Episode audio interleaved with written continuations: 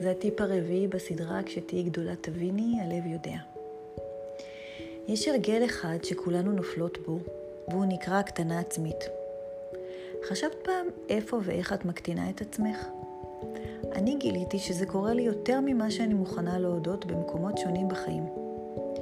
גיליתי שזה קורה לי מול ביקורת. גיליתי שזה קורה לי כשאני בוחרת לשתוק, במקום להביא אותי למרחב. גיליתי שזה קורה לי מול דמויות סמכות.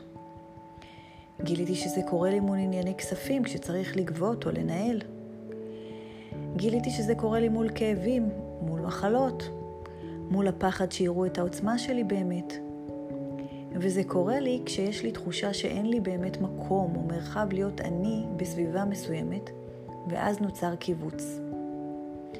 אז למה בכלל קורה הרגל ההקטנה הזה? אז אחת הסיבות הפחות מוכרות קשורה לזמנים בילדות, שבהם קיבלנו חיזוקים על היותנו ילדים טובים. מרצים, שקטים, ושתקנו גם במחיר של ויתור על הצרכים והאני שלנו.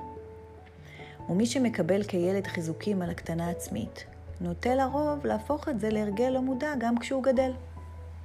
למה? פשוט כי זה הדרך הלא מודעת של הילד הפנימי לקבל יחס. ומניסיון זה גורר בעיקר שתי תגובות.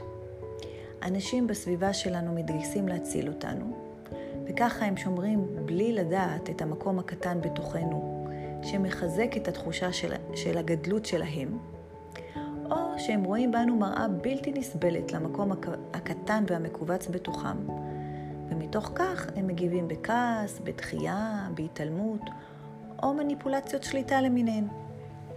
בכל מקרה, איך שלא תסתכלי על זה, הקטנה עצמית זה מתכון של חוסר הגשמה. אמנם כקטנות יכולה להיות לנו תחושה מוגנת של ביטחון, שאין צורך לקחת אחריות כי יש מישהו אחר שידאג לנו. אבל זאת אשליה, כי זה אומר שנתנו את הבעלות על הכוח האישי שלנו למישהו אחר. ואז מה קורה לביטחון שלנו כשהוא איננו? כקטנות אנחנו נרגיש כל הזמן שאנחנו זקוקות להנחיה חיצונית כלשהי, שתכוון, שתציל, שתאשר אותנו. וככה אנחנו מפתחות תלות בהכוונה של משהו אחר, ולא יודעות לזהות את הקול הפנימי. כקטנות, אנחנו נעלמות לרוב בדיוק במקום בו אנחנו נדרשות להיות נוכחות. ואז ההשפעה שלנו נחלשת ומחלישה. וכקטנות אנחנו מגבילות את עצמנו באופן אוטומטי. יש לנו תקרת זכוכית, כי אנחנו קטנות, ואז הסיכוי שנעיז לממש חלומות גדולים כמעט לא קיים. אז מה דעתך שהגיע הזמן לוותר על הרגל הקטנה הזו? השבוע אני מזמינה אותך לשים לב. איפה את עדיין מקטינה את עצמך? איפה את לא מאפשרת לעצמך להיות גדולה? איפה את לא מאמצת לעצמך את ההרגל להיות הגדולה שלך מול התמונה הרחבה שיצרת? תשאלי את עצמך, איך נושמת, מתנהלת, פועלת, מרגישה וחושבת? את הגדולה. והאם את מוכנה להרוס מבלי לבנות מחדש את כל מה שלא מאפשר לך להיות עכשיו גדולה? מוזמנת לספר לי מה גילית.